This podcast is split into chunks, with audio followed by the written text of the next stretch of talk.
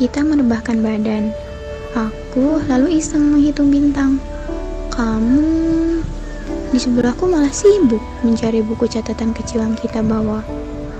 Setelah buku itu kamu genggam, kamu kemudian membuka dan berhenti tepat di halaman tempat kita menaruh mimpi. Dengan pena yang kamu ambil dari saku bajuku. Lalu kamu mencoret sebuah nama. Kamu mencoret lembah mandala wangi dari Kamu seakan memberitahu kepada kita yang dulu bahwa kita yang sekarang telah bisa melakukannya. Aku bergumam tentu saja.